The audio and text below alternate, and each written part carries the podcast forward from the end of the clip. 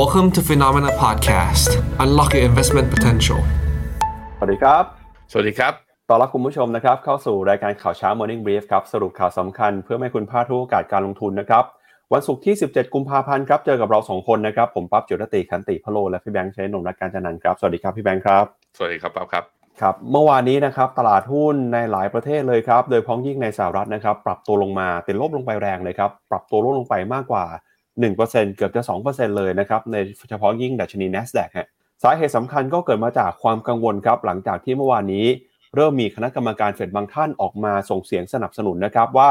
อยากจะเห็นการขึ้นอัตราดอกเบี้ยของธนาคารกลางสหรัฐ อย่างน้อยครับ 50 basis point ในการประชุมเดือนหน้านะครับ ซึ่งสิ่งที่เกิดขึ้นก็คือ ตลาดกังวลว่าการขึ้นดอกเบี้ยครั้งนี้เนี่ยจะนำไปสู่การปรับฐาน การย่อตัวลงมาของตลาดหุ้นนะครับ แรงเทขายในสินทรัพย์เสี่ยงเกิดขึ้นมา แล้วเราก็จะเห็นนะครับว่าทิศทางของสินทรัพย์ต่างๆเนี่ยค่าเงินดอลลาร์แข็งค่าขึ้น บอลยูปรับตัวเพิ่มขึ้นมา กดดันราคาทองคำนะครับช่วงนี้เรื่องของดอกเบี้ย เรื่องของเงินเฟ้อแล้วก็ความแข็งแกร่งของเศรษฐกิจสหรัฐ ยังคงเป็นเรื่องที่ทำให้ตลาดกังวลพอสมควรเลยครับ อือฮึครับผมครับ นอกจากนี้นะครับยังมีประเด็นเรื่องของความสัมพันธ์ระหว่างสหรัฐกับจีนครับล่าสุดนะครับประธานาธิบดีโจไบเดนเองส่งสัญญาณนะว่าอยากจะพูดคุยกันกับผู้นำของจีน เพื่อที่จะหาทางออกหาความร่วมมือนะครับในประเด็นความขัดแย้ง หลังจากที่มีเหตุการณ์บอลลูนนะครับลอยเหนือน่านฟ้าสหรัฐ และสหรัฐเนี่ยก็ใช้เครื่องบินรบ ยิงบอลลูนดังกล่าวตกมา มีการกล่าวอ้างว่าเป็นบอลลูนของจีนนะครับนำไปสู่แรงกดดัน การคว่ำบาตรการใช้มาตรการตอบโต้ทางเศรษฐกิจนะครับซึ่งเรื่องนี้ทั้งสองฝ่ายก็เห็นตรงกันว่าอาจจะไม่เป็นผลดีกับทั้งสองประเทศในระยะยาวนะครับอย่างไรก็ตามครับในฝั่งของจีนเอง ช่วงนี้ก็ยังคงมีข่าวดีเกิดขึ้นนะครับ ล่าสุดเนี่ยมีการออกมาประกาศชัยชนะเหนือโควิดแล้ว หลังจากตัวเลขผู้เสียชีวิตนะครับลดลงมาอย่างต่อเนื่องนะครับ แล้วก็มีเรื่องที่สำคัญอีกเรื่องหนึ่งฮะก็คือเรื่องของสิ่งแวดล้อมครับ มหาเศรษฐีจอร์จโซรอสครับออกมาบอกนะครับว่าความเสี่ยงต่อมวลมนุษยชาติ ครั้งถัดไปเนี่ยอาจจะเป็นเรื่องของภูเขาน้ำแข็งที่ละลายได้ เพราะฉะนั้นนะครับการเปลี่ยนแปลงสภาพภูมิอากาศเป็นเรื่องที่ละเลยไม่ได้ แล้วถ้าหากว่ามีเวลานะครับเดี๋ยวจะพาคุณผู้ชมไปดูกันกับข่าวนะครับการขายหุ้นสโมสรแมนเชสเตอร์ยูไนเต็ดหน่อยครับว่าตอนนี้เนี่ยมี กาตาร์นะครับออกมาแสดงความสนใจที่จะเข้าร่วมนะครับประมูลหุ้นของสโมสรแมนเชสเตอร์ยูไนเต็ดครั้งนี้ แล้วก็รวมไปถึงนะครับไปดูสถานการณ์นี้ในประเทศไทย โดยใช้ข้อมูลจากแบงก์ชาติกันครับอือฮึครับผมครับอ่างั้นเดี๋ยวเรามาดูกันนะครับที่ตลาดหุ้นสหรัฐเมื่อคืนนี้ก่อนครับ เมื่อวานนี้นะครับเดชนีดาวโจนส์ครับปรับตัวลดลงไป 1.26% S&P 500 ร่วงลงไป 1.38%นะครับ NASDAQ ติดลบไป 1.78%ครับ หุ้นขนาดกลางขนาดเล็กนะครับ Russell Small Cap 2,000 ก็ร่วงลงไปเช่นกันนะครับติดลบไป 0.8%ครับแรงกดดันสำคัญของตลาดหุ้นสหรัฐนะครับมาจากข้อมูลทางเศรษฐกิจที่แข็งแกร่ง ทั้งตัวเลขการจ้างงาน อัตราเงินเฟ้อที่ปรับตัวเพิ่มสูงขึ้นมานะครับเป็นปัจจัยที่กดดันครับให้ธนาคารกลางสหรัฐ ส่งสัญญาณใช้นโยบายการเงินเข้มงวดมากขึ้น เมื่อวานนี้ก็มีตัวเลขเดัชนีราคาผู้ผลิต PPI ออกมานะครับออกมาสูงกว่าคาดเช่นกันครับปัจจัยนี้เองยิ่งเป็นตัวที่สะท้อนนะครับ ให้เห็นถึงความจำเป็นต้องขึ้นดอกเบี้ยสูงต่อไปครับ ไปดูหน้าจอนะครับดาวโจนลงมาเนี่ยไม่น้อยทีเดียวนะครับ ลบตั้ง 430 จุดเนี่ยลบประมาณ 1.26%แต่ว่าไม่เยอะที่สุดตัวที่เยอะที่สุดคือตัวดัชนี NASDAQ ครับลบถึงไอตัว NASDAQ ร้อยเนี่ยลบถึงลบ 1.9%โดยที่หุ้นใน NASDAQ เนี่ยตัวที่ลบเยอะที่สุดเมื่อวานนี้นะก็คือตัวที่ขึ้นมาแรงที่สุดก่อนหน้านี้เทสลาครับเทสลาลงมาประมาณ 5.6%วันเดียว AMD ลบมา 5.9%นะฮะ แล้วก็มีตัวที่ลบระดับ 3%เนี่ยก็มี NVIDIA ลบ 3.3 Amazon ลบประมาณ 2.9 หุ้นเทคหลาย ๆ ตัวเนี่ยก็ลงมาเนี่ยค่อนข้างลึกทีเดียวระดับเฉลี่ยคือมากกว่า 1%กันทั้งหมดเลย ในขณะที่ 11 sector ของอเมริกานะครับ ทั้งหมด 11 sector นั้นทุก sector ติดลบหมดเลยโดย sector ที่ปรับตัวลงแรงที่สุดคือ XLY นะก็คือ Consumer Discretionary ตัวที่ลงเบาที่สุดของเมื่อคืนนี้ก็คือตัวนี้ครับ consumer staple นะแต่ก็ลบเฉลี่ยตั้งแต่ 0.7 ถึงประมาณ 2%กัน ก็จะเห็นว่าเป็นการปรับฐานทั้งหมดเลยไม่ว่าจะเป็นหุ้นใหญ่หุ้นเล็กหุ้น tech หรือหุ้น non-tech ก็แล้วแต่นะครับส่งผลให้ทำตัว VIX Index นั้นขยับขึ้นมายืนเหนือ 20 จุดอีกครั้งหนึ่ง แล้วก็ Dollar Index เหมือนจะยืนเหนือ 104 ถาวรหรือเปล่า เพราะล่าสุดเมื่อวานนี้ก็ดอลลาร์ก็แข็งค่าอย่างต่อเนื่องนะฮะมี high เดิมของเมื่อตอนวันที่ 5 มกราเนี่ย อยู่แต่แถวประมาณ 105.4 ตอนนี้อยู่ 104 ก็แปลว่าอาจจะขึ้นได้ต่อ ถ้าขึ้นได้ต่อจริง แปลว่าทองคำอาจจะเหนื่อยนะbond yield 10ปีครับขยับขึ้นอย่างต่อเนื่องเช่นเดียวกันก็ price in สะท้อนเรื่องว่าตลาดเริ่มไม่มีความหวังเหมือนเดิมแล้วว่าเฮ้ยเฟดจะชะลอการขึ้นดอกเบี้ย คงไม่ เมื่ออย่างนั้นก็แปลว่า bond yield ตัวยาวก็มีแรงเทขายล่าสุดตอนนี้ bond yield สิบปี อัตราผลตอบแทนอยู่ที่สามจุดแปดเจ็ดอ่าสามจุดสามจุดแปดเจ็ดเปอร์เซ็นต์นะครับ พี่ปั๊บเปิดไมค์นะครับออกไปดูหุ้นเทสลากันหนึ่งนิดหนึ่งนะครับพี่แบงค์เมื่อวานนี้เทสลาที่ปรับตัวลงมาแรงเนี่ยก็มีข่าวที่เกิดขึ้นก็คือเทสลาครับพอออกมาประกาศเรียกคืนรถยนต์ 362,000 คันนะครับ สาเหตุสำคัญก็มาจากระบบขับขี่อัตโนมัติ Full Self Driving รุ่น beta เนี่ยมีปัญหาครับว่าอาจจะส่งผลต่อการเกิดอุบัติเหตุได้ทำให้ต้องประกาศเรียกคืนรถยนต์นะครับ และเทสลาก็บอกว่าเตรียมการที่จะปล่อยซอฟต์แวร์เพื่ออัปเดตนะครับแก้ไขปัญหาดังกล่าวออกมาครับอะนี่ราคา ตัวเทสลาฮะก็จะเห็นว่าไม่ถึงฝั่งฝันนะ มองไว้ว่าแนวต้านเส้นค่าเฉลี่ย 200 วันจะมีโอกาสถึงหรือเปล่า ซึ่งตอนนี้อยู่ที่ 224 ไม่ใช่สุดคูณนะฮะ 224 เหรียญปรากฏว่าเมื่อวานนี้ลงมาอยู่ที่ประมาณ 202 เหรียญ202 เหรียญมีแนวรับอะไรไหมไม่มีแต่ว่าการลงมารอบนี้ต้องระวังหน่อยเพราะว่า RSI เนี่ยขึ้นไปอยู่ในโซน overbought แล้วก็ย่อตัวลงมาในขณะที่ตอนที่เทสลาเนี่ยทำไฮของเมื่อตอนช่วงเนี่ย วันวาเลนไทน์เนี่ย RSI ไม่ยกขึ้น แปลว่าก่อภาพเป็น bearish divergence ระยะสั้น เพราะฉะนั้นการปรับฐานที่มากกว่านี้อาจจะเกิดขึ้นได้สำหรับเทสลาเพราะนั้นใครที่เล่นระยะสั้น อาจจะลองดูแล้วกันครับ take profit ออกไปก่อนแล้วไปรับข้างล่างหรือเปล่านะครับครับไปดูหุ้นหนึ่งหนึ่งตัวครับคือ ASML ครับซึ่งเป็นผู้ผลิตชิปเซ็ตเจ้าสำคัญของโลกนะครับเมื่อวานนี้มีการรายงานข่าวว่าบริษัทนะครับถูกอดีตพนักงานชาวจีนครับขโมยข้อมูลที่เกี่ยวข้องกับการผลิตชิปออกไปนะครับ โดยสำนักข่าวต่างประเทศก็บอกนะครับว่าอดีตพนักงานชาวจีนของบริษัท SML เนี่ยซึ่งถือเป็นผู้ผลิตชิปเซตรายใหญ่ของโลกนะครับมีการข้อมูลข้อมูลจากระบบซอฟต์แวร์ ที่บริษัทใช้เพื่อเก็บข้อมูลทางเทคนิค เกี่ยวกับเครื่องจักรของบริษัทนะครับโดยข้อมูลที่ถูกขโมยไปเนี่ยบริษัทก็ไม่ได้เปิดเผยนะครับว่ามีข้อมูลอะไรมีรายละเอียดเพิ่มเติมอะไรบ้าง แต่มีการไปสอบสวนก็พบว่าข้อมูลนี้เนี่ยมาจากโปรแกรมการจัดการวงจรชีวิตของผลิตภัณฑ์ที่เรียกกันว่า Teamcenter ครับ ซึ่งบริษัทนะครับที่ให้บริการข้อมูลนี้ก็บอกว่าข้อมูลนี้ถือว่าเป็นข้อมูลที่มีความลับนะครับแล้วก็ส่งผลต่อการผลิตของสายการผลิตด้วย อย่างไรก็ตามเนี่ยโฆษกกระทรวงต่างประเทศของจีนก็ออกมาบอกนะครับว่า ยังไม่ได้ทราบข้อกล่าวหานะครับว่าทาง ASML ได้มีการแจ้งความหรือว่ากล่าวหาดำเนินคดีทางกฎหมายนะครับต่ออดีตพนักงานชาวจีนแต่อย่างใดครับครับผมก็จะเห็นว่าตัว ASML เนี่ยก็ปรับตัวขึ้นมาอย่างต่อเนื่องนะนับตั้งแต่ตอนช่วง ต้นเดือนพฤศจิกาเป็นต้นมานะครับดูแล้วก็จะมีแนวต้านสำคัญอยู่ในแถวนี้แหละ 630 640 เหรียญ ยังไม่แน่ว่าเหตุการณ์นี้จะทำให้ตัว ASML เนี่ยขึ้นมาแล้วไม่สามารถผ่านได้หรือเปล่า ตัว ASML เนี่ยจดทะเบียนในหลายตลาดนะ ตัวเขาเองเป็นสัญชาติเยอรมัน ก็เออสัญชาติเนเธอร์แลนด์อ่าในนิวยอร์กก็มีด้วยเหมือนกันที่มี regis ไว้ pattern ราคาก็จริง ๆ มันเป็นหุ้นตัวเดียวกันครับ เพราะนั้นก็ราคาก็จะใกล้เคียงกัน มาดูต่อครับที่ความเคลื่อนไหวของตลาดหุ้นยุโรปบ้างนะครับ เมื่อวานนี้ดัชนีตลาดหุ้นยุโรป DAX ของเยอรมนีครับบวกขึ้นมา 0.18% FTSE ร้อยอังกฤษนะครับเดินหน้าทำจุดสูงสุดใหม่อย่างต่อเนื่องเลยครับ ล่าสุดราคา all time high อีกแล้วนะครับ 8,012 จุดครับ เมื่อคืนนี้บวกขึ้นไปต่อ 0.18% CAC40 ฝรั่งเศสนะครับบวกขึ้นมา 0.9% Euro Stoxx 50 ครับ ปรับตัวบวกขึ้นมาได้ 0.4%ส่วน Euro Stoxx 600 นะครับบวกขึ้นมา 0.2%ครับ ตลาดหุ้นของยุโรปเองนะครับช่วงนี้ก็ลุ้นกันกับตัวเลขผลประกอบการของบริษัทจดทะเบียนครับเมื่อวานนี้เนี่ยก็มี 2 บริษัทนะครับที่อยู่ในยุโรปประกาศงบกัน ไปดูทีละบริษัทนะครับบริษัทแรกกันก่อนครับก็คือเนสเล่ครับเนสเล่เนี่ยถือว่าเป็นผู้ผลิตนะครับอาหารรายใหญ่ที่สุดในโลกครับมีการรายงานนะครับตัวเลขกำไรสุทธิในปีที่แล้วเนี่ยออกมาต่ำกว่าคาดการนะครับแม้ว่าจะมีการขึ้นราคาสินค้า ขึ้นราคาอาหารต่างๆ ไปแล้วก็ตามครับ เนสเล่ก็บอกนะครับว่ากำไรสุทธิลดลงมาอยู่ที่ประมาณ 10,000 ล้านดอลลาร์ต่ำกว่าที่คาดไว้นะครับ แต่ตัวเลขกำไรสุทธิของปีทั้ง 65 ทั้งปีเนี่ยก็เห็นสัญญานะครับที่ปรับตัวลงมาเช่นกันครับ โดยในปีก่อนหน้านี้นะครับบริษัทสามารถทำกำไรมหาศาลเลยครับจากการขายหุ้นของ r o r i o ออกไปบางส่วนนะครับ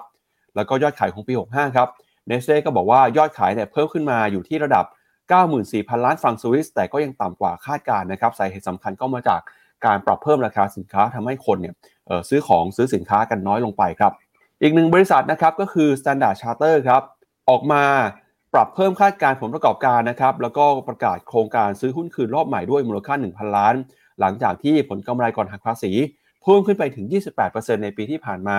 เนื่องจากอัตราดอกเบี้ยที่สูงขึ้นนะครับก็เข้ามาหนุนนำรายได้ ในการปล่อยสินเชื่อของธนาคารพาณิชย์ครับพี่แบงค์อืมครับผม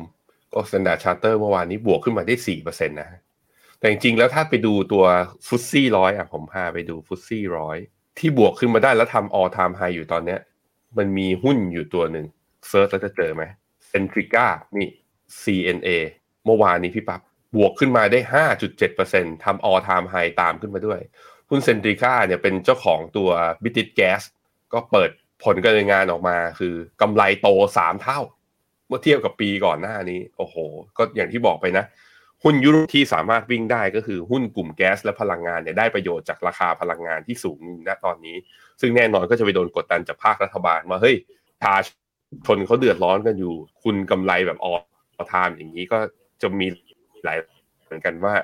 ทางฝั่งบริษัทพลังงานทางฝั่งยุโรปรวมถึงเนี่ยข้างในอังกฤษเองจะโดนด้วยหรือเปล่า แต่ถ้าดูจากตัวกราฟเนี่ยนะดู e a r n i n g ฮะให้ไปหาไปดู e a r n i n g ออกมารายได้ 2.6 trillion US ดอลลาร์อยู่ที่ 1.3 โอ้โห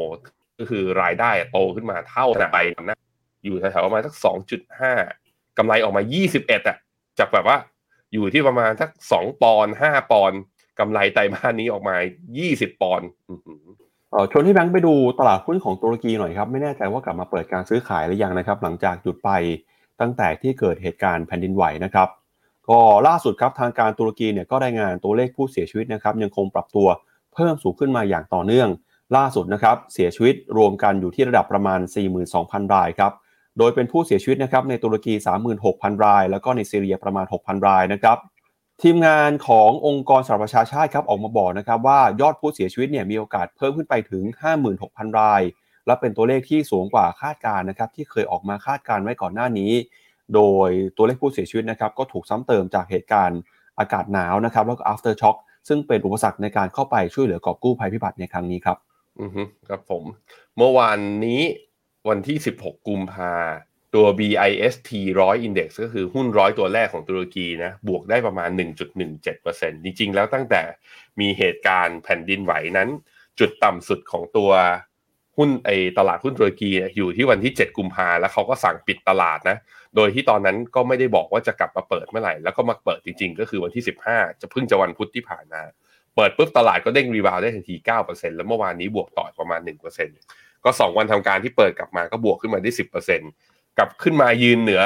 สูงกว่าวันที่เกิดเหตุการณ์แผ่นดินไหวไปแล้วเรียบร้อย ซึ่งถ้าเราไปดูข้อมูลทางเศรษฐกิจนะครับ เราก็จะเห็นว่าหลายองค์กรครับออกมา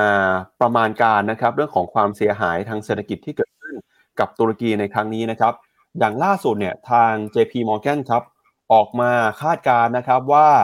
ความเสียหายที่เกิดขึ้นในตุรกีเนี่ยจะสร้างความเสียหายคิดเป็นมูลค่านะครับเป็นเงินไทยเนี่ยจะอยู่ที่ประมาณ8 0 0 0 0 60,000 ล้านบาทเลยทีเดียวครับ โดยความเสียหายที่เกิดขึ้นในวันที่ 6 กุมภาพันธ์นะครับสร้างความเสียหายโดยตรงต่อเศรษฐกิจตุรกี คิดเป็นสัดส่วนประมาณ 2.5%ของ GDP ทั้งประเทศครับหรือว่าคิดเป็นเงินดอลลาร์ประมาณ 25,000 ล้านดอลลาร์ โดยสมาพันธ์ธุรกิจนะครับก็ออกมาบอกว่าเหตุการณ์แผ่นดินไหวครั้งนี้เนี่ยอาจจะสร้างความเสียหายสูงถึง 84,000 ล้านดอลลาร์คิดเป็นเงินไทยเนี่ยอยู่ที่ประมาณ 2.8 ล้านล้านบาทเลยทีเดียวครับ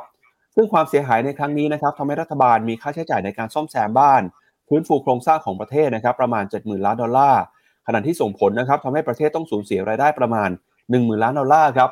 สูญเสียวันทำงานคิดเป็นมูลค่าเกือบ 3,000 ล้านดอลลาร์นะครับ ซึ่งแผ่นดินไหวครั้งนี้เนี่ยได้ส่งผลกระทบต่อ 10 จังหวัดของตุรกี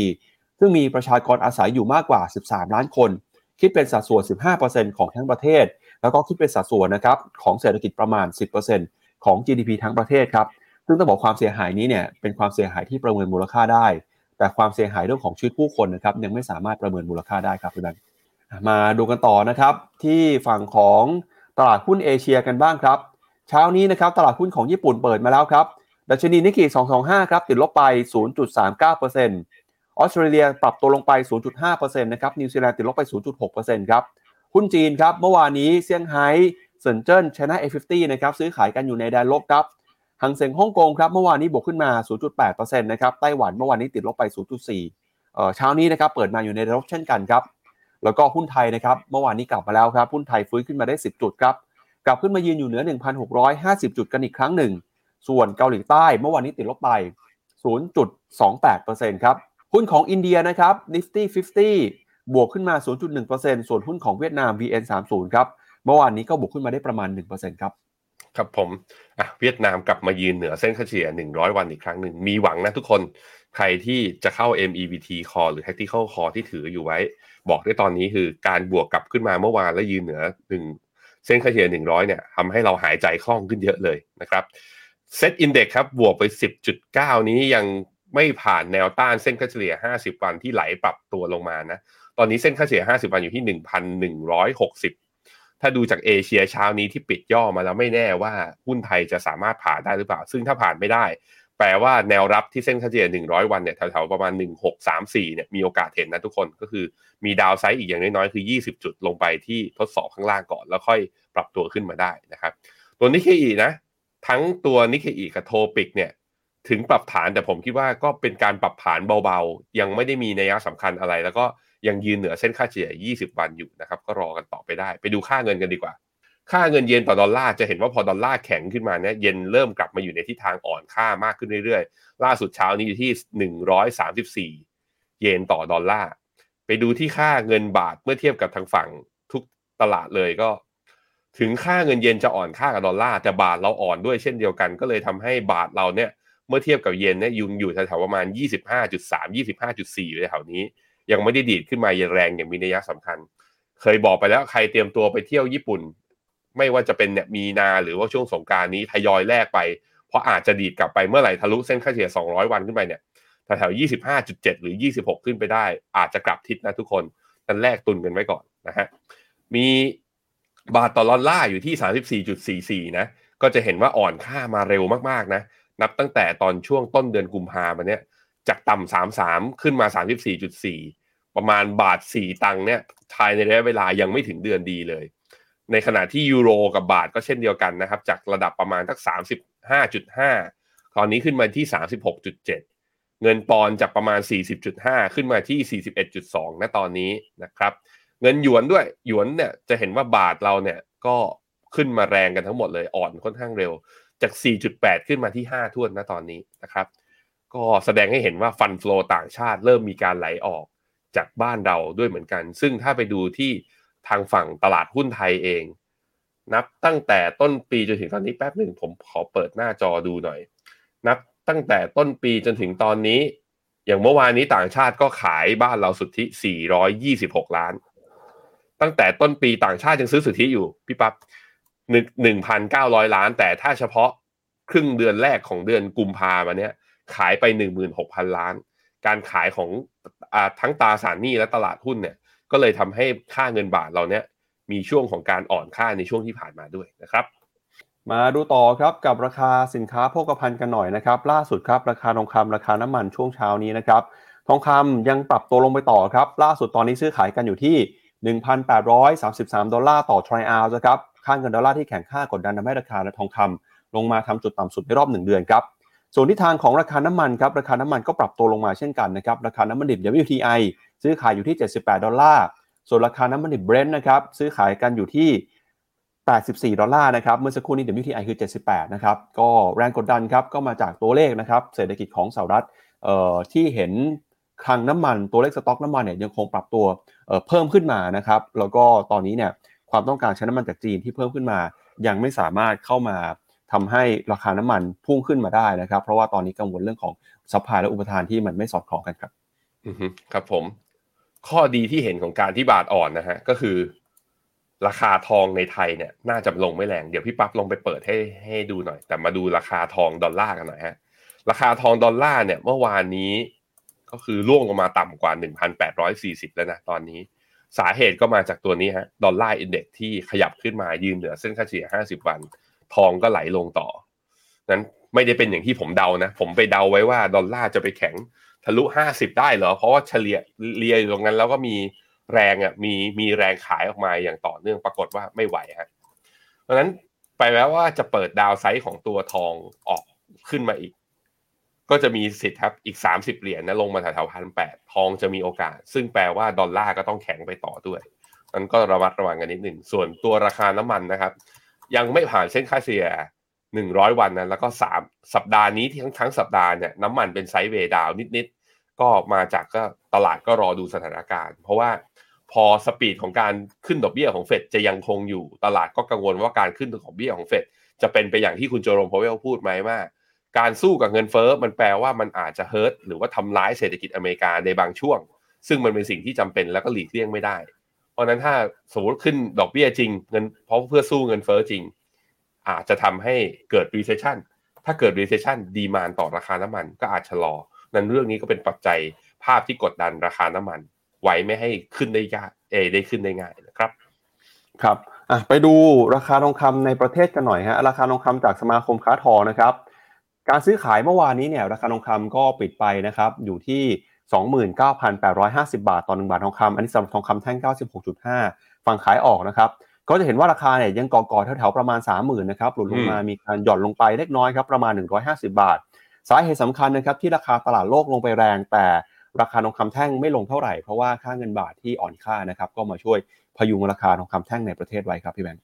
เอาละครับ เรามาดูกันกับประเด็นใหญ่เรื่องแรกของเราในวันนี้นะครับก็คือเรื่องของเศรษฐกิจสหรัฐครับ ตอนนี้เนี่ยตลาดยังคงกังวลกับสถานการณ์นะครับการขึ้นดอกเบี้ยครับหลังจากที่ตัวเลขเศรษฐกิจในช่วงนี้ออกมาสนับสนุนนะครับมุมมองว่าเศรษฐกิจสหรัฐยังคงเติบโตอย่างร้อนแรงแข็งแกร่ง เงินเฟ้อยังคงอยู่สูงนะครับมีความจำเป็นต้องใช้นโยบายการเงินที่เข้มงวดต่อไปนะครับล่าสุดนะครับเมื่อวานนี้กระทรวงแรงงานสหรัฐเปิดเผยตัวเลขดัชนีราคาผู้ผลิตหรือว่า PPI ซึ่งเป็นตัววัดเงินเฟ้อจากฝั่งของผู้ผลิตนะครับ ออกมาอยู่สูงกว่าที่ตลาดคาดการไว้ครับ PPI ทั่วไปนะครับซึ่งรวมทั้งหมดพลังงานและก็อาหารเนี่ยเพิ่มขึ้นมา 6%ในเดือนมกราคมครับสูงกว่าที่นักวิเคราะห์คาดการไว้จะอยู่ที่ระดับ 5.4%ส่วน PPI นะครับในรายเดือนครับเพิ่มขึ้นมา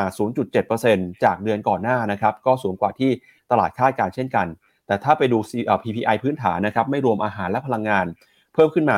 4.5%ครับก็ยังคงถือว่าสูงกว่าที่ตลาดคาดการไว้อยู่ดีนะครับ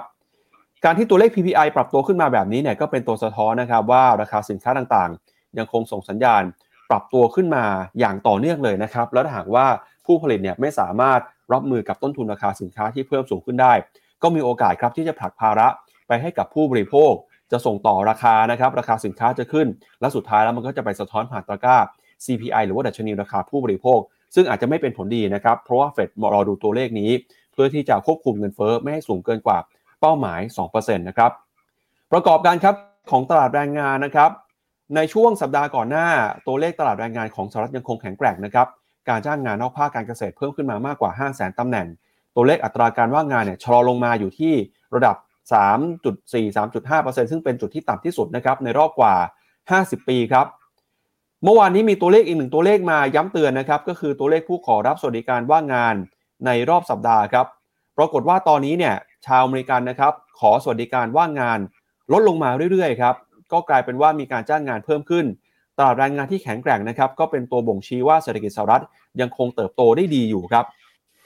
เหตุการณ์ที่เกิดขึ้นในตอนนี้นะครับทำให้คณะกรรมการเฟดครับ ออกมาพูดถึงมุมมองในการเดินหน้าปรับขึ้นอัตราดอกเบี้ยนะครับ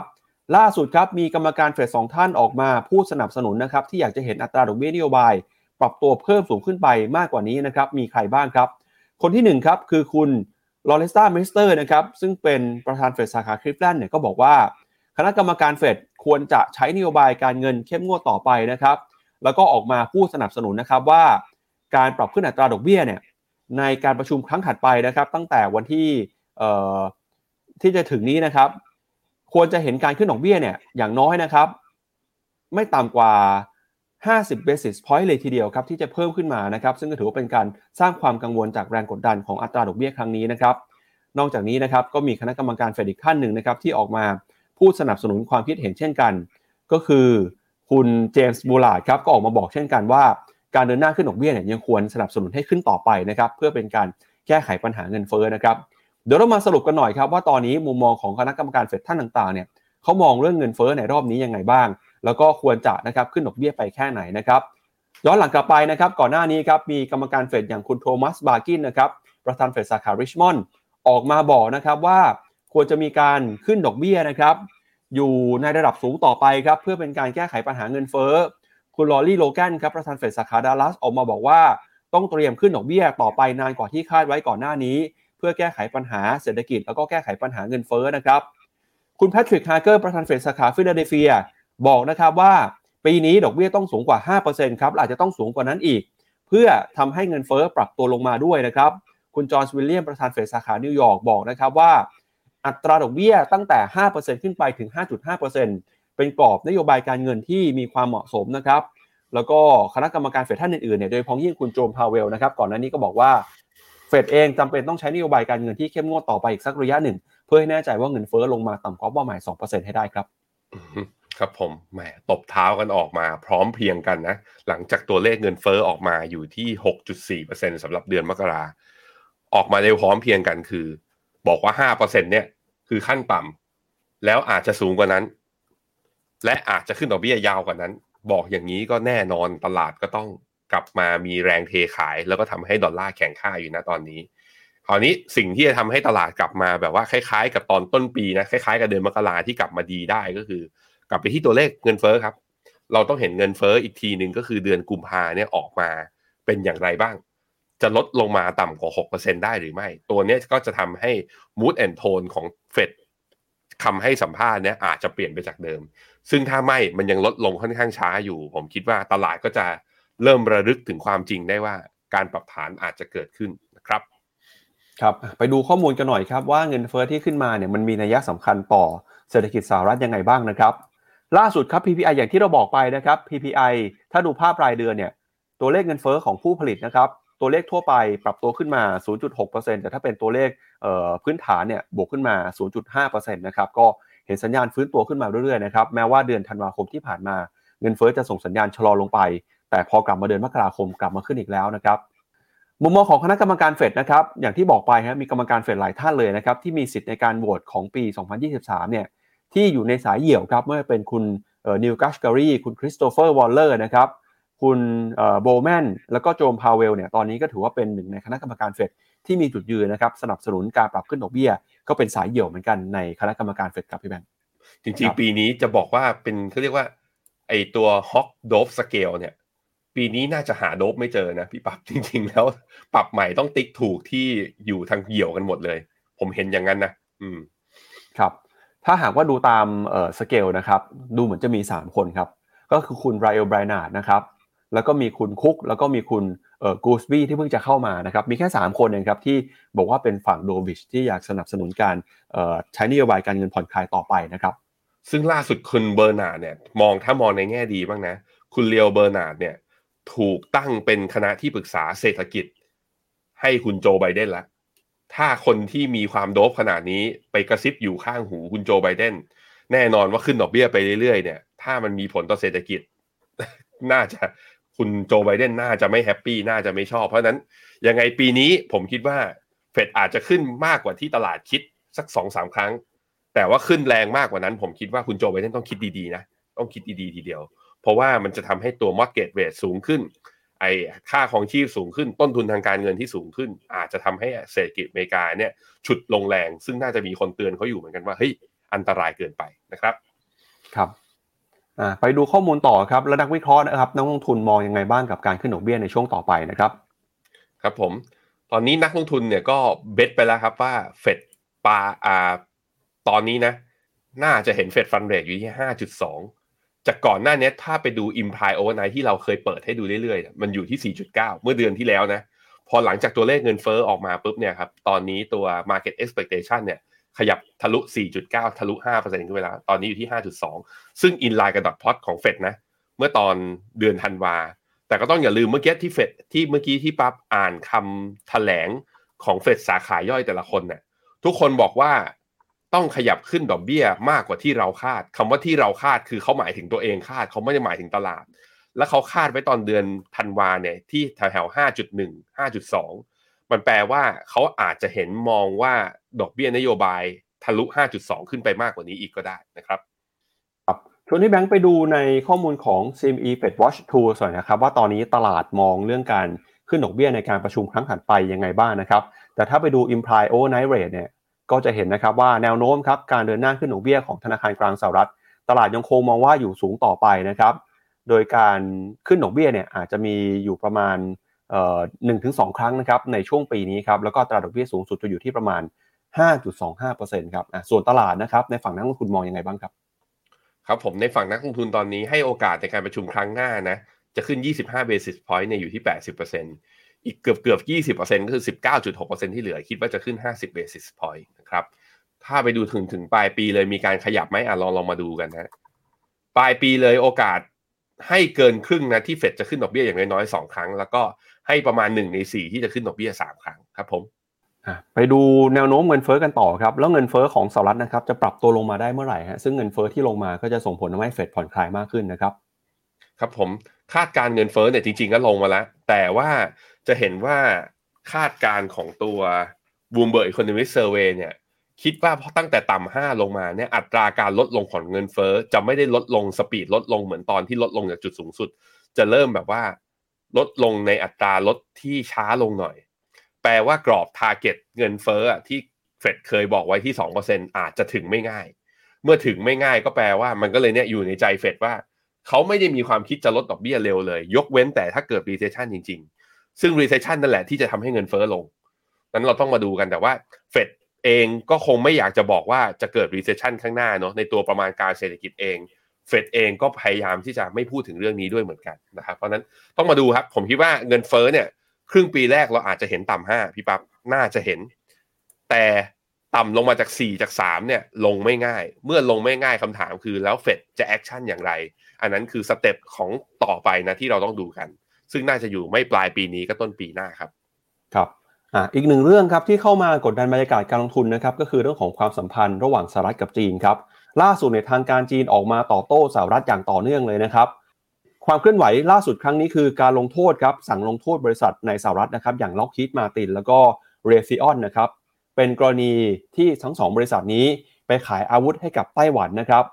โดย 2 บริษัทนี้เนี่ยจีนนะครับถูกระบุว่าเป็นองค์กรที่ไม่น่าเชื่อถือนะครับเนื่องจากบริษัทสัญชาติอเมริกันทั้ง 2 บริษัท ขายอาวุธให้กับไต้หวัน พร้อมกับสั่งห้ามนะครับไม่ทั้ง 2 บริษัททำการนำเข้าหรือว่าส่งออกสินค้าใด ๆ ที่เกี่ยวกับจีนด้วย ซึ่งมาตรการลงโทษครั้งล่าสุดนะครับก็มีขึ้นขณะที่ความตึงเครียดระหว่างสหรัฐกับจีน ยกระดับขึ้น หลังจากที่กองทัพของสหรัฐอเมริกาครับยิงบอลลูนนะครับที่ถูกกล่าวอ้างว่าเป็นบอลลูนสอดแนมของจีน ตกลงมาในมหาสมุทรเมื่อสัปดาห์ก่อน หลังจากที่รัฐบาลจีนเตือนนะครับว่าจะออกมาตรการตอบโต้ต่อสหรัฐนะครับบริษัทล็อกฮีดมาตินแล้วก็ Raytheon Missile and Defense นะครับ VOA ก็รายงานว่าเป็นบริษัทในเครือของ Raytheon Technologies ที่ถูกห้ามไม่ให้มีส่วนร่วม ในกิจกรรมนำเข้าแล้วก็ส่งออกใดๆเกี่ยวกับจีน ตามแถลงการของกระทรวงพาณิชย์จีนนะครับ โดยบริษัททั้งสองแห่งเนี่ยก็ไม่ได้ทำธุรกิจที่จำหน่ายผลิตภัณฑ์ทางอาหารให้กับจีน โดยทาง 2 บริษัทนี้ออกมาปฏิเสธความคิดเห็นนะครับหลังจากที่ผู้สื่อข่าวไปสอบถามครับ นอกจากนี้นะครับรัฐบาลของจีนเองยังสั่งห้ามทั้ง 2 บริษัท ไม่ให้ทำการลงทุนใดๆเพิ่มในจีน รวมทั้งห้ามไม่ให้ผู้บริหารอาวุโสของบริษัทเข้าจีนด้วยนะครับ มีการยกเลิกใบอนุญาตผู้ที่มีสิทธิพำนักในจีนสำหรับพนักงานของบริษัทด้วยครับ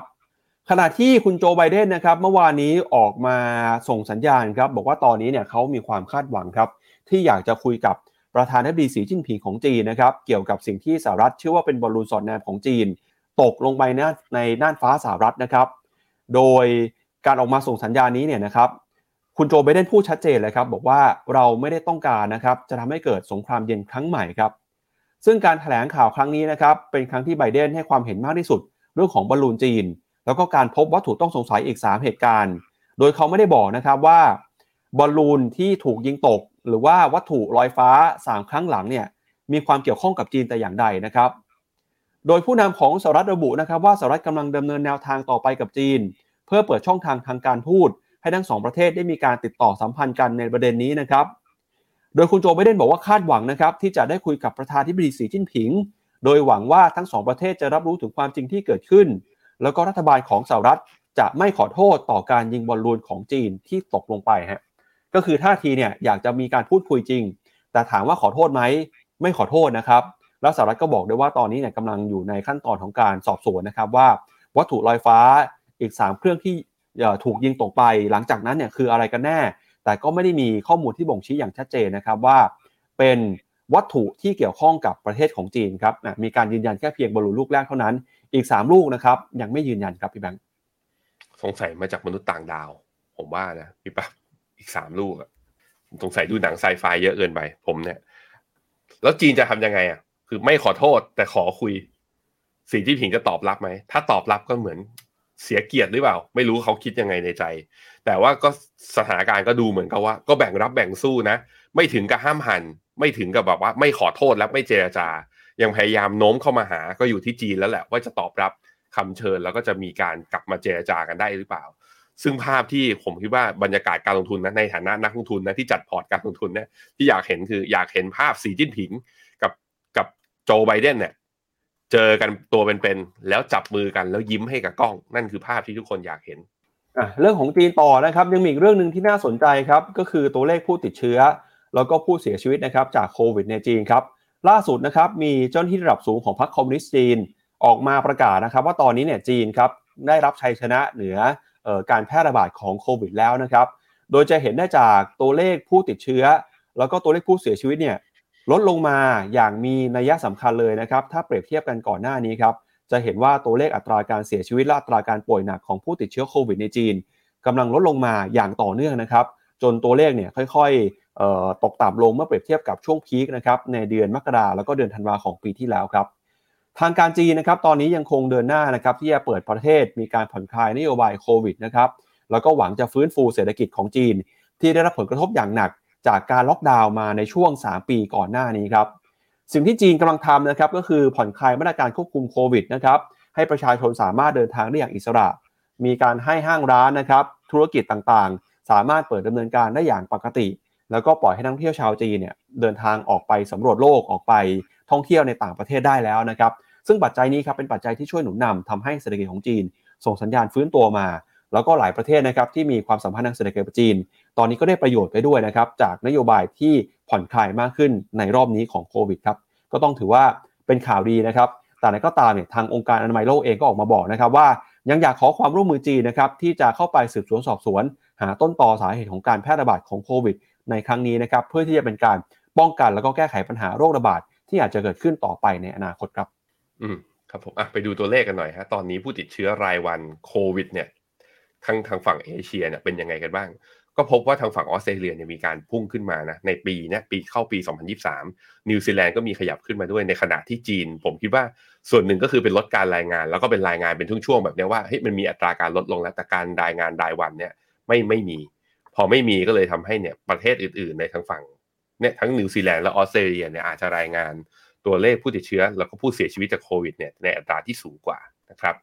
ในแง่ของตัว Daily Report ถ้าไปดูให้เป็นประเทศอื่นๆนะ จีนเมื่อเทียบกับประเทศอื่นๆเนี่ยก็มีประเทศที่เจออีกเวฟหนึ่งสั้น ๆ ก็คืออเมริกาเนี่ยก็มีเวฟหนึ่งญี่ปุ่นก็มีเหมือนกันก็ญี่ปุ่นจริง ๆ แล้วก็คือมีความเสี่ยงอยู่แล้วแหละเพราะว่าจะเปิดประเทศมา แล้วก็เป็นประเทศที่เป็นรับนักท่องเที่ยวเต็มๆนะครับก็เลยทำให้มีอัตราผู้ติดเชื้อกับผู้เสียชีวิตของจากจากตัวโควิดเนี่ยขยับขึ้นมาในขณะที่เยอรมันกับตัวเกาหลีเนี่ยก็ยังทรงๆอยู่นะครับไม่ได้ขยับตัวขึ้นสูงขึ้นมากครับ เดี๋ยวไปดูตลาดหุ้นจีนหน่อยครับพี่แบงค์แล้วตลาดหุ้นจีนเป็นยังไงบ้างนะครับ ตลาดหุ้นจีนเช้านี้นะครับ ตัวห่างเสงเปิดมาแล้ว เปิดมาแล้วเมื่อวานเมื่อวานนี้ทวนเมื่อวานนะเมื่อวานบวกได้ 0.84เปอร์เซ็นวันนี้ลบลงมา 0.52เปอร์เซ็นแต่ว่ายังยืนเหนือเส้นเฉลี่ย 50 วัน นั้นรอบปรับฐานยังไม่อ่ายังมาลุ้นกันต่อต้องมาลุ้นกันต่อว่าเส้นค่าเฉลี่ย 50 วันจะยืนได้ไหม CSI 300 CSI 300 วันนี้บวกขึ้นมา 0.12%ถือว่าบวกไม่เยอะ แต่ว่าก็ยังยืนเหนือเส้นค่าชั้งมีแนวรับที่เป็นเส้นค่าเฉลี่ย 200 วันนะ อยู่ที่ประมาณ 4,035 ถ้ายืนไหวก็แปลว่าก็ยังน่าจะอยู่ใน uptrend channel ขาตรงนี้พอดี นั้นทั้งหุ้นจีนทั้งสองตลาดนะฮะ ทั้งตัวห่างเสง แล้วก็ทั้งตัว CSI 300 ยังดูคือเข้ารอบย่อก็จริง แต่ยังไม่หลุดแนวรับสำคัญไหนๆก็มาขนาดนี้แล้วไปดู MSCI China กันหน่อย MSCI China ETF อะ M ชัยโอ้ตอนนี้เกาะอยู่ที่เส้นค่าเฉลี่ย 50 วันพอดีจะเห็นว่าหุ้นเทคเนี่ยของจีนเนี่ยปรับตอนขาปรับตัวอาจจะลงแรงกว่า CSI 300 กับหางเสงนะก็ตามปกติฮะเป็นหุ้นไฮเบต้าหุ้นโกรดเนี่ยนะเวลาขึ้นขึ้นแรงเวลาลงก็ปรับฐานก็อาจจะลงแรงกว่าตัวอื่น แต่ว่าก็ยังยืนอยู่แถวๆแนวรับเช่นเดียวกัน เพราะนั้นอย่าลืมนะ จีนเนี่ยเราเพิ่งมี MEVT call ไปเมื่อวันวาเลนไทน์ที่ผ่านมาเพราะนั้นรอบย่อรอบนี้เป็นโอกาสการสะสมในการลงทุนสำหรับใครที่มองหานะแล้วก็อยากจะเพิ่ม position ในจีน โดยกองที่เราแนะนำคือ K China K China ก็ลงผ่านโดยใช้ proxy คือ index ของเขาคือ MSCI China เราคาดว่าตรงจุดเนี้ยจีนยังมีอัพไซด์อยู่ คาดหวังผลตอบแทน ก็ในเฉลี่ยระยะกรอบระยะเวลาคือประมาณ 6-12 เดือนข้างหน้านะครับ ครับ อะมาดูต่อครับ อันนี้เป็นเรื่องของสิ่งแวดล้อมกันบ้างนะครับ เมื่อวานนี้ครับมหาเศรษฐีพ่อมดการเงินจอร์จโซรอสครับออกมาพูดนะครับเตือนความเสี่ยงของมนุษยชาติครับว่าสิ่งสำคัญนะครับที่จะเข้ามาเป็นภัยคุกคามครั้งใหญ่เลยเนี่ยก็คือน้ำแข็งละลายจากอาร์กติกฮะเขาออกมาพูดนะครับในการประชุมสัมมนาครับที่มิวนิกนะครับซึ่งก็มีเจ้าหน้าที่ระดับสูงของหลายประเทศเนี่ยเข้าไปร่วมพูดคุยกัน เรื่องของออความยั่งยืนสิ่งแวดล้อม แล้วก็เรื่องของออการป้องกันทางด้านกลาโหมด้วยนะครับ คุณจอร์จโซรอสออกมาพูดครับว่าตอนนี้เนี่ยเศรษฐกิจของเรากำลังได้รับผลกระทบนะครับภัยคุกคามจากธรรมชาติกำลังเข้ามาส่งผลต่อความเป็นอยู่ของมนุษยชาติครับเขาบอกว่ามีโอกาสนะครับที่โลกร้อนเนี่ยจะส่งผลทำให้สภาพอากาศแปรปรวน แล้วก็อุณหภูมินะครับปรับตัวเพิ่มสูงขึ้นมา โดยอุณหภูมิตอนนี้นะครับกำลังเดินหน้าปรับตัวสูงขึ้นมาเรื่อยๆ แล้วก็กำลังสูงขึ้นไปมากกว่า ลิมิตนะครับ 1.5 องศาเซลเซียส ที่เคยตั้งไว้นะครับในสนธิสัญญา Paris Agreement ฮะสิ่งที่เกิดขึ้นตอนนี้นะครับกำลังจะทำให้น้ำแข็งขั้วโลกละลายครับแล้วก็จะส่งผลนะครับต่อชีวิตของมนุษย์โลกด้วย สิ่งที่เขาพยายามจะออกมาพูดก็คืออยากจะเห็นนะครับโครงการทางวิทยาศาสตร์ ที่จะเข้ามาแก้ไขปัญหาสภาพอากาศแปรปรวน โดยเทคโนโลยีที่เขาคิดว่าจะสามารถเข้ามาช่วยเหลือดูแลเรื่องนี้ได้เนี่ยก็คือเทคโนโลยีที่ชื่อว่า Geo Solar Engineering นะครับซึ่งจะเป็นการติดตาม ปัญหาสภาพอากาศ เรื่องของอุณหภูมินะครับแล้วก็แก้ไขปัญหาอุณหภูมิโลกที่เพิ่มสูงขึ้นมาด้วย เขาบอกนะครับว่าตอนนี้เนี่ยการปล่อยก๊าซคาร์บอนไดออกไซด์การปล่อยก๊าซเรือนกระจกนะครับกำลังส่งผลทำให้สภาพอากาศมีความแปรปรวน เป็นความเสี่ยงสำคัญนะครับที่ทั่วโลกเนี่ยจะต้องจับมือเข้ามาร่วมมือกันในการแก้ไขปัญหาครั้งนี้นะครับจำนวนเงินจำนวนมากครับต้องจำเป็นต้องเข้ามาลงทุนสนับสนุนนะครับ เพื่อที่จะคิดค้น เทคโนโลยีใหม่ๆในการแก้ไขปัญหาสภาพอากาศ ซึ่งทุกคนนะครับต้องร่วมมือกันฮะเพื่อที่จะป้องกันไม่ให้อุณหภูมิของโลกสูงไปมากกว่านี้ครับ คือแปลกๆนิดนึงนะที่จอร์จโซลอสนักลงทุนระดับโลกมาเตือนเรื่องสภาพอากาศ แต่ว่าใครที่เชื่อเรื่องนี้จริง ๆ ก็มีธีมการลงทุนอยู่แล้วนั่นก็คือพวกการลงทุนใน climate change green energy sustainable energy นะก็สามารถลงทุนได้ผ่านพวกกองทุนรวมทั้งหลายที่เรามีอยู่ด้วยเช่นเดียวกัน อย่างกองที่ลดในเรียกว่าสนับสนุนเรื่องพลังงานสะอาดกองที่เราชอบก็อย่างเช่น M Renew ใช่ไหมอย่างกองที่เป็นรถไฟฟ้าจีน หรือว่าเป็นพลังงานสะอาดในจีน เราก็มีตัว PC Green อย่างกองที่เกี่ยวกับ climate change ไปเลยอย่างเงี้ยก็มีด้วยเช่นเดียวกันนะครับก็ใครที่สนับสนุนแล้ว support เรื่องนี้นะก็หาโอกาสแต่ว่าทีมเนี่ยมันอาจจะต้องเป็นทีมการลงทุนในระยะยาวเพราะว่า ตัวธุรกิจพลังงานสะอาด แล้วก็เนี่ยตัวธุรกิจเป็นพวก green economy เหล่านี้เนี่ยเป็นทีมที่ส่วนใหญ่ก็บริษัทคือ อาจจะยังไม่ได้กำไร หรือว่าเพิ่งจะเกิดขึ้นมาในช่วงประมาณ ไม่เกินทศวรรษที่ผ่านมา นั้นรายได้หรือว่าตัวขนาดของตลาดเนี่ยยังอยู่ในช่วงของ growth stage นะในช่วงของการลงทุน นั้นก็ต้องให้ระยะเวลาการลงทุนในทีมนี้นิดหนึ่งอีกเรื่องหนึ่งครับที่เป็นข่าวใหญ่ในแวดวงวงการฟุตบอลนะครับก็คือ สโมสรฟุตบอลนะครับแมนเชสเตอร์ยูไนเต็ดครับที่ก่อนหน้านี้นะครับก็มีข่าวว่าจะมีการประกาศขายหุ้นนะครับจากเจ้าของเดิมเนี่ยเพิ่มเติมนะครับทำให้ตอนนี้มีหลายคนออกมาแสดงความสนใจนะครับที่จะเข้าไปประมูลซื้อหุ้น แล้วก็มีคนที่ถูกพูดถึงนะครับก็มีตั้งแต่มหาเศรษฐีอย่างอีลอนมัสนะครับรวมไปถึงทุนจากกาตาด้วยนะครับก็ สโมสรฟุตบอลแมนยูเนี่ยจดทะเบียนซื้อขายอยู่ในตลาดหุ้นนะครับราคาหุ้นเราเห็นกันเดี๋ยวชวนที่แบงค์ไปดูหน่อยว่าราคาหุ้นแมนยูเป็นยังไงบ้างแล้วถ้าหากว่าเขาขายเพิ่มเติมจริงเนี่ยน่าซื้อหรือเปล่านะครับ ถ้าเป็นที่แบงค์พี่แบงค์อยากได้ไหมครับเอ้ยโอ้โหถามอย่างนี้ ถามอย่างนี้ได้ยังไง ราคาหุ้นแมนยูนะ เมื่อวานนี้บวกไป 9.7%แต่จริงๆคือตอนมีข่าวแยบๆมาตั้งแต่ปีที่แล้วก็ราคาก็ดีขึ้นมาเลยทันทีนะตอนเมื่อตอนเดือนพฤศจิกาตอนนี้อยู่ที่ 26.8 ถ้าย้อนดูไกลๆที่ระดับ 26.8 โอ้ใกล้เคียงกับ high เดิม high เดิมของตัวราคาหุ้นแมนยูคือเมื่อตอนสิงหาปี 2018 ก่อนโควิดอะอยู่ในแถวนี้ ครับ ตอนนี้อ่าอันดับของแมนยูห่างจากผู้นำอยู่ประมาณกี่แต้มนะห้าแต้มห้าแต้ม ซึ่งตอนนี้ผู้นำในอ่าพรีเมียร์ลีกเนี่ยคือกลับมาเป็นแมนซิตี้นะกลับมาได้อีกครั้งหนึ่งหลังจากชนะอาร์เซนอลไป ผมเห็นเหล่าแมนยูก็บอก คือคึกคักกันขึ้นมาฮึกเหิมขึ้นมาทันทีเฮ้ย อันดับสามห่างจากห่างจากเบอร์หนึ่งห้าแต้ม ถ้าปีนี้เก็บได้หมดเลยเนี่ย น่าจะเป็นโอกาสก็แล้วแต่ยินดีด้วยกันกับแมนยูปีนี้เพราะหลังจากที่ได้ผู้จัดการทีมคนใหม่กูเทนฮากแล้วก็จริงๆเอาตรงๆเลยผมคิดว่าฟอร์มเริ่มดีมากขึ้นไปอีก แล้วระบบทีมเริ่มเข้าร่องเข้ารอยหลังจากที่โรนัลโดย้ายไปเตะที่ซาอุก็รอเฮ้ยโหคุณอดีศรอย่าพิมพ์อย่างนี้ดิ บอกลิเวอร์พูลขายไม่ออก เขาเจรจากันอยู่ทีมดีๆ อย่างนี้ สะดุดแค่ฤดูกาลเดียวมันไม่เป็นอะไร มันเป็นแค่ healthy correction พักฐานช่วงสั้นเตรียมทำ new high นะฮะทุกคน ครับเอ่อขออนุญาตให้ข้อมูลบอกว่าปั๊บครับถามแรงใช่ถามแรงเกินไป มาถามได้ไงว่าผมจะซื้อหุ้นแมนยูไหมปั๊บโอ้โห แกล้งกันนะชัดนะฮะครับ ก็อาจจะให้ข้อมูลเพิ่มเติมหน่อยครับเอ่อข้อมูลล่าสุดนะครับอะก็มีคนที่วิเคราะห์มาในหนังสือพิมพ์กรุงเทพธุรกิจนะครับน่าสนใจทีเดียวครับ คุณเมธาพันวราธรครับบอกว่า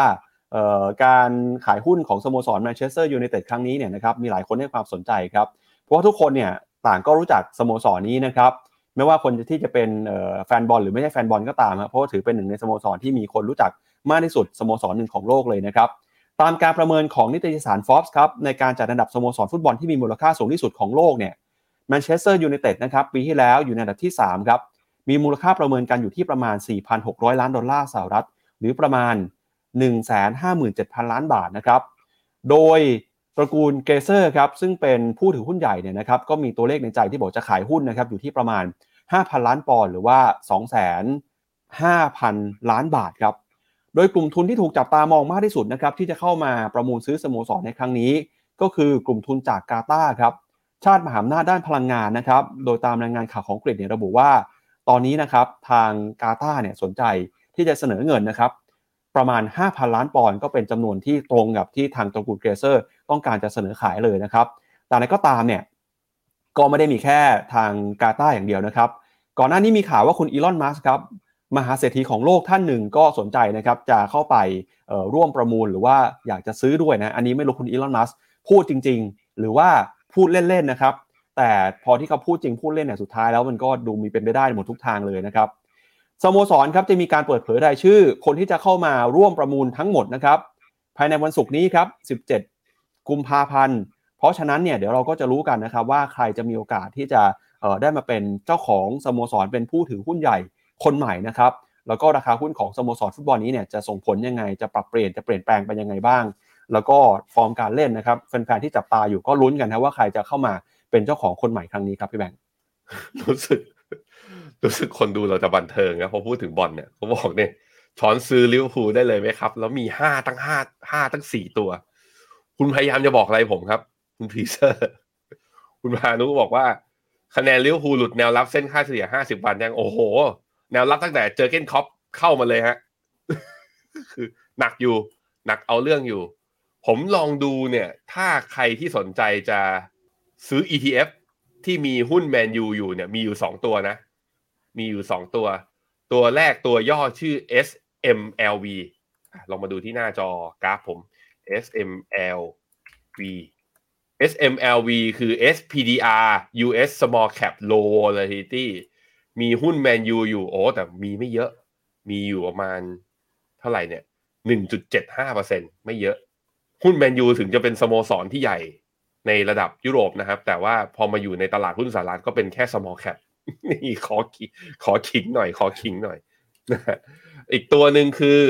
ISSU ของ Invesco Strategic US Small Cap อ่า Invesco ตัวย่อคือ IUSS IUS อ๋อ USS เฉยๆซึ่งมีสัดส่วนอยู่เท่าไหร่เนี่ย กี่เปอร์เซ็นต์อ่า0.5เปอร์เซ็นต์คือ โอ้ถ้าใครอยากไล่หุ้นแมนยูคือต้องซื้อตรงแล้วแหละ ซื้อผ่าน ETF คือมี proportion น้อยไป คุณจะได้หุ้นหุ้นตัวอื่นแถมไปด้วยนะครับ ครับมาพี่ปั๊บครับอ่าคนที่สนใจจะเข้าไปซื้อหุ้นแมนยูนะครับ ถ้าเป็นฝั่งกาตาร์ก็คือชีคทามิม บินฮามัดอัลทานีนะครับ ก็เป็นคนที่แสดงความสนใจนะฮะก็บลูมเบิร์กไปรวบรวมข้อมูลมาครับ บอกว่าถ้าเกิดเอ่อกาตาร์เนี่ยเข้าไปซื้อสโมสรนะครับ ตอนนี้เราก็จะเห็นว่ากาตาร์เนี่ยจะมีโอกาสเข้าไปควบคุมฮะเอ่อ จำนวนนะครับประมาณ 4 ใน5ครับของสโมสรที่มีขนาดใหญ่ที่สุดในโลกเลยครับ ก็ตอนนี้เนี่ยเขามีสัดส่วนนะครับที่เข้าไปถือหุ้นไม่ว่าจะเป็นในของแมนเชสเตอร์ซิตี้เอ่อเรอัลมาดริดนะฮะแล้วก็มีบางกลุ่มเนี่ยที่อาจจะเป็นเจ้าของไปแล้วด้วยนะครับ ไม่ว่าจะเป็นปารีสแซงต์แชร์กแมงหรือว่าแมนเชสเตอร์ยูไนเต็ดที่กำลังแสดงความสนใจซื้อในตอนนี้อยู่ครับครับก็จับตากันนะครับกับเรื่องออของสโมสรเดี๋ยววันนี้ยังไงน่าจะเห็นรายชื่อ ว่าใครที่ต้องการจะเข้าไปประมูลบ้างนะครับ มาดูคอมเมนต์คุณผู้ชมมาหน่อยฮะก็มีคุณผู้ชมคุณเพสเตอร์ครับก็บอกมาว่าเออตอนนี้โลกร้อนเนี่ยมันเห็นสัญญาณชัดเจนจริงๆนะครับน้ำแข็งละลายไปแล้วฮะมีข้อมูลเพิ่มเติมครับอยากให้คุณผู้ชมดูตรงนี้นะครับก็จะเห็นว่าแนวโน้มเนี่ยเราจะเห็นว่าสภาพภูมิอากาศนะครับมีความเปลี่ยนแปลงอากาศในยุโรปนะครับตอนนี้กำลังเดินหน้าปรับตัวเพิ่มสูงขึ้นมาเรื่อยๆนะครับสูงขึ้นมามากกว่าค่าเฉลี่ยแล้ว แล้วก็ตอนนี้นะครับค่าเฉลี่ยในรอบประมาณ 100 ปีครับก็ตอนนี้เนี่ยสูงกว่าในช่วงร้อยปีที่ผ่านมา แล้วถ้าไปดูในรอบทศวรรษนะครับ 1991ถึง2020 ค่าเฉลี่ยอุณหภูมิในบริเวณใกล้กับขั้วโลกเหนือเนี่ยร้อนขึ้นมามากกว่าค่าเฉลี่ยมากที่สุดเลยนะฮะอันนี้ก็เป็นที่มาว่าทำไมคุณจอร์จโซรอสถึงเตือนว่าน้ำแข็งขั้วโลกจะละลาย ส่งผลต่อเศรษฐกิจแล้วก็ส่งผลต่อมนุษยชาติด้วยนะครับอือครับผมครับไปดูคอมเมนต์เพิ่มเติมหน่อยครับ คุณชอนนอนเล่นก็บอกว่าลุ้นให้เอเลี่ยนมา จีนกับอเมริกาจะรักกัน คือรักกันทั้งโลกเลยถ้าเอเลี่ยนมานะฮะ พอมีข่าวรัฐบาลท้องถิ่นจีนมีปัญหาไหม ไม่เห็นยังไม่เห็นนะครับ เดี๋ยวถ้ามีรายงานยังไง เดี๋ยวติดตามเอามาให้นะครับใช่คุณ W เอ่อคุณ WSI เจ้าที่ระดับสูงเริ่มออกมาให้ข่าวแล้วว่า คือบอลลูนจีนอาจจะแบบว่ามาโดยที่ไม่ได้ไม่ได้เจตนาซึ่งจีนก็เขาเรียกว่าใช้เหตุผลนี้ในการดีเฟนต์มาตลอดนี่แหละ ผมคิดว่าเป็นเหตุผลหนึ่งที่คุณโจไบเดนอาจจะเริ่มยอมอ่อนลง แต่ไม่ยอมขอโทษด้วยนะขอโทษหน่อยไหมถ้าสมมติว่าเป็นเป็นอย่างนั้นจริง อืมคุณพิพัฒน์ถามว่า Impine Overnight Rate สงสัยว่าตลาดยังมองเฟดจะลดดอกเบี้ย ในปี 2023 อีกเหรอ ยังมีครับ จากที่ปั๊บเมื่อกี้เอากราฟให้ดูนะ แต่ว่าเหตุผลที่นักลงทุนมองว่าจะลดดอกเบี้ยเนี่ยมันมาเพราะเขาเชื่อว่า recession จะเกิดไง ถ้า recession จะเกิดแล้วเศรษฐกิจอเมริกาติดลบ มันแปลว่าดอกเบี้ยไม่ควรสูงไง ควรจะลดดอกเบี้ยมาเพื่อกระตุ้นเศรษฐกิจอีกครั้งหนึ่ง มันมองมันมองเขามองข้ามช็อตไปว่าไม่ใช่ลดเพราะว่าเอาเงินเฟ้ออยู่ แต่ลดเพราะว่า recession เกิดนะครับ คุณตดิสอนบอก ให้ผมไปซื้อไอแมนยูแล้วเอาเดวิดมอยกลับมาแทนเทนฮากแหม ใครจะไปมีเงินเยอะขนาดนั้น ผมไม่ใช่กลุ่มทุนกาตานะฮะทุกคน คุณพานุวัฒน์ถามว่าตัวกราฟ VN 3 0เป็น Hidden Bullish Divergence หรือเปล่าเออเหรอ เดี๋ยวไปดูซิมาที่หน้าจอผมนะครับ กราฟตัว VN 3 0อ๋อนี่เป็นกราฟ week ตกใจอ่าตรงนี้ไง ตรงนี้ไง ก็คือ index ไม่ทำ low แต่ตัว RSI ทำ low แล้วก็ MA MACD เนี่ยทำ low ต่ำกว่า ซึ่งถ้าเป็นเนี่ยก็แปลว่าอาจจะเกิด channel นี้เป็นไปได้ครับ ต้องรอดูนะ ต้องรอดู แต่นั่นแหละจินตนาการสำคัญกว่าความรู้ต้องดู channel นี้เลย นี่ลากจากหัวมาแล้วก็เป็นไปได้ ถ้ายืนไหวนะ ก็จะแปลว่าจะสร้างกรอบเป็น up trend channel แต่เป็น up trend ที่ค่อนข้างไซด์เวย์นิดหนึ่งนะครับแต่ยังไงก็แล้วแต่เวียดนามเนี่ยผมคิดว่าลงทุนระยะยาวนะเกินกว่า6ถึง12 เดือนขึ้นไป ด้วยระดับราคานี้มีโอกาสกำไรสูงกว่าที่จะขาดทุนนะฮะลองพิจารณาแล้วลองอ่านบทความ M ทั้ง MEVT คอของเราเพิ่มเติมด้วยนะครับ ครับมาดูประเด็นสุดท้ายกันวันนี้นะครับ เรื่องของปัญหาหนี้ไทยครับ ล่าสุดนะครับธนาคารแห่งประเทศไทย เปิดเผยนะครับ ข้อเท็จจริง 8 ข้อเกี่ยวกับการเป็นหนี้ของคนไทยนะครับแบงก์ชาติก็บอกว่าตอนนี้เนี่ยปัญหาหนี้ครัวเรือนของไทยนะครับเป็นปัญหาใหญ่ที่คนไทยมีหนี้สูงนะครับแล้วก็ปัญหาหนี้ของไทยเนี่ยแตกต่างจากในต่างประเทศด้วยนะครับ แบงก์ชาติบอกแบบนี้ครับว่าคนไทยเนี่ยมีหนี้ส่วนบุคคลแล้วก็หนี้บัตรเครดิตสูง เมื่อเปรียบเทียบกับต่างประเทศ คิดเป็นสัดส่วนเกือบ1ใน3 ของยอดหนี้ครัวเรือนทั้งหมดนะครับซึ่งหนี้กลุ่มนี้ส่วนใหญ่เป็นหนี้เพื่อการอุปโภคบริโภค ที่ไม่ช่วยสร้างรายได้ ขณะที่ต่างประเทศนะครับหนี้ส่วนใหญ่เนี่ยไปอยู่ในสินเชื่อบ้านครับนอกจากนี้นะครับคนไทยบางอาชีพยังมีหนี้สูงกว่ากลุ่มอื่น โดยเปรียบเทียบ เช่น เกษตรกรหรือว่ากลุ่มอาชีพอิสระที่มีรายได้ไม่แน่นอน หรือว่ากลุ่มข้าราชการตำรวจทหารที่มีรายได้มั่นคง แต่น้อยเนี่ย ทำให้ขาดการชนนะครับ เช่นเงินออมไว้รองรับความผันผวนเมื่อเกิดวิกฤตนะฮะ แล้วก็มีลูกหนี้ที่ยังต้องกู้ยืมนอกระบบด้วยนะครับ เดี๋ยวเรามาดูกันหน่อยฮะว่าข้อเท็จจริง 8 ข้อในการเป็นหนี้ของคนไทยมีอะไรบ้างนะครับข้อที่1ครับแบงค์ชาติบอกว่า คนไทยเนี่ยเป็นหนี้เร็วนะครับ คนวัยทำงานอายุตั้งแต่ 25-29 ปี มากกว่า 58%เป็นหนี้แล้วครับ แล้วก็มากกว่า 25%เนี่ยเป็นหนี้เสียด้วย ซึ่งส่วนใหญ่ก็เป็นหนี้บัตรเครดิต หนี้ส่วนบุคคลหนี้รถยนต์มอเตอร์ไซค์แล้วก็บางส่วนนะครับ ไม่นำไปสร้างรายได้ฮะเป็นหนี้ที่เสียเพิ่มขึ้นมา นอกจากนี้นะครับกลุ่มที่อายุน้อยกว่า 25 ปี ซึ่งรวมไปถึงนักเรียนนักศึกษาเนี่ยก็เป็นหนี้เพิ่มขึ้นมาต่อเนื่องเช่นกันนะครับข้อที่2ครับแบงก์ชาติบอกว่าคนไทยเป็นหนี้เกินตัวครับเกือบ 30%ของลูกหนี้บัตรเครดิต แล้วก็หนี้ส่วนบุคคล มีหนี้เกิน 4 บัญชีต่อคนนะครับวงเงินรวมกันสูงถึง 10-25 เท่า ของรายได้ในแต่ละเดือน ซึ่งสูงกว่าเกณฑ์ของต่างประเทศ ที่ห้ามไม่ให้มีหนี้เกินกว่า 5-12 เท่าของรายได้ต่อเดือน จนทาให้รายได้เกินกว่าครึ่งเนี่ยต้องเอาไปจ่ายคืนหนี้ ซึ่งเป็นภาระหนี้นะครับที่มาจากหนี้บัตรเครดิต แล้วก็หนี้ส่วนบุคคลเกินกว่า 50%เลยฮะนี่ทั้ง 2 ประเภทนี้นะครับจึงถือว่าเป็นศูนย์กลางปัญหากับดักหนี้ของคนไทยครับ ข้อที่3ครับคนไทยเป็นหนี้โดยไม่ได้ข้อมูลที่ครบถ้วนหรือถูกต้องนะครับแบงก์ชาติบอกว่า 4 ใน 5 ของปัญหาในขั้นตอนการเสนอขายสินเชื่อของสถาบันการเงินเนี่ยคือลูกหนี้มักจะได้รับข้อมูลไม่ครบถ้วน ไม่ถูกต้องนะครับทำให้ไม่รู้แล้วก็ไม่เข้าใจเกี่ยวกับเงื่อนไขของสินเชื่อ โดยเฉพาะดอกเบี้ยค่าธรรมเนียมนะครับซึ่งปกติแล้วในการผิดนัดชำระหนี้ลูกหนี้บางส่วนนะครับยังได้รับข้อมูลเพียงด้านเดียว เช่น ผ่อนน้อย แต่ไม่ระบุนะครับว่าต้องผ่อนนาน หรือว่ามีอัตราดอกเบี้ยที่จะเข้ามาคิดด้วยนะครับ ข้อที่ 4 ครับแบงก์ชาติบอกนะครับว่ากว่า 62%ของครัวเรือนไทยครับมีเงินออมฉุกเฉินไม่เพียงพอ เพราะฉะนั้นเนี่ยเวลาที่มีปัญหานะครับก็ต้องไปกู้หนี้ยืมสินครับ เป็นหนี้ที่เกิดจากเหตุการณ์จำเป็นนะครับ แล้วก็พบว่าหากเหตุการณ์ที่ทำให้รายได้ลดลงไป 20%เนี่ยจะมีครัวเรือนเกินครึ่งหนึ่งครับที่มีเงินไม่พอจ่ายหนี้ทำให้ต้องไปกู้หนี้ทั้งจากในระบบแล้วก็นอกระบบนะครับ โดยกลุ่มคนที่มีหนี้สูงนะครับก็มีตั้งแต่เกษตรกร อาชีพอิสระ ค้าขายรับจ้างบริการแล้วก็พนักงงานโรงแรมครับ ข้อที่ 5 คือ คนไทยเป็นหนี้นานครับ มากกว่า 1 ใน 4 ของคนที่อายุเกิน 60 ปีนะครับยังมีภาระที่ต้องผ่อนชำระครับ โดยมีหนี้เฉลี่ยสูงกว่า 415,000 บาทต่อคน ซึ่งส่วนใหญ่เป็นหนี้ในภาคเกษตรนะครับที่ได้รับการพักชำระหนี้เป็นเวลานาน รวมไปถึงหนี้บัตรเครดิต แล้วก็สินเชื่อส่วนบุคคลนะครับที่มักจะผ่อนจ่ายขั้นต่ำโดยเกือบ 40%เนี่ยเลือกที่จะผ่อนจ่ายขั้นต่ำนะครับแล้วสิ่งที่ตามมาก็คืออัตราดอกเบี้ยค่าปรับนะครับข้อที่6ครับคือคนไทยเป็นหนี้เสียเยอะนะครับลูกหนี้ 10 ล้านบัญชี ที่เป็นหนี้เสียเนี่ยเกือบครึ่งหนึ่งฮะหรือว่าประมาณ4ล้าน5แสนบัญชีครับเพิ่งเป็นหนี้เสียในช่วงโควิดนะครับ โดยแบ่งเป็นบัญชีหนี้เสียที่สถาบันการเงินเฉพาะกิจนะครับ 70%นอนแบงก์20%แล้วก็ธนาคารพาณิชย์ 10%ซึ่งส่วนใหญ่ก็เป็นหนี้ส่วนบุคคลแล้วก็หนี้ภาคการเกษตรครับ ข้อที่ 7 นะครับ คนไทยเป็นหนี้ไม่จบไม่สิ้นครับ เกือบ 20%ของบัญชีที่เป็นหนี้เสียเนี่ยถูกยื่นฟ้อง โดย 1 ใน 3 ของลูกหนี้ในคดีนะครับจบด้วยการยึดทรัพย์มาขายทอดตลาด แล้วก็ยังปิดหนี้ไม่ได้ครับล่าจะถูกอายัดทรัพย์สินเพิ่มเติมด้วย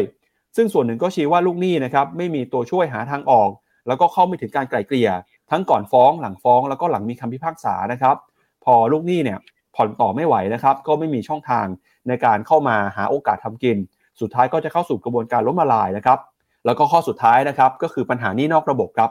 แบงก์ชาติบอกว่า 42%นะครับกว่า 4,600 ครัวเรือนทั่วประเทศเนี่ยที่ขอรับความช่วยเหลือแก้หนี้ มีหนี้นอกระบบเฉลี่ยคนละ 54,300 บาทนะครับปัญหาก็มาจากการเข้าไม่ถึงระบบเพราะมีรายได้ไม่แน่นอน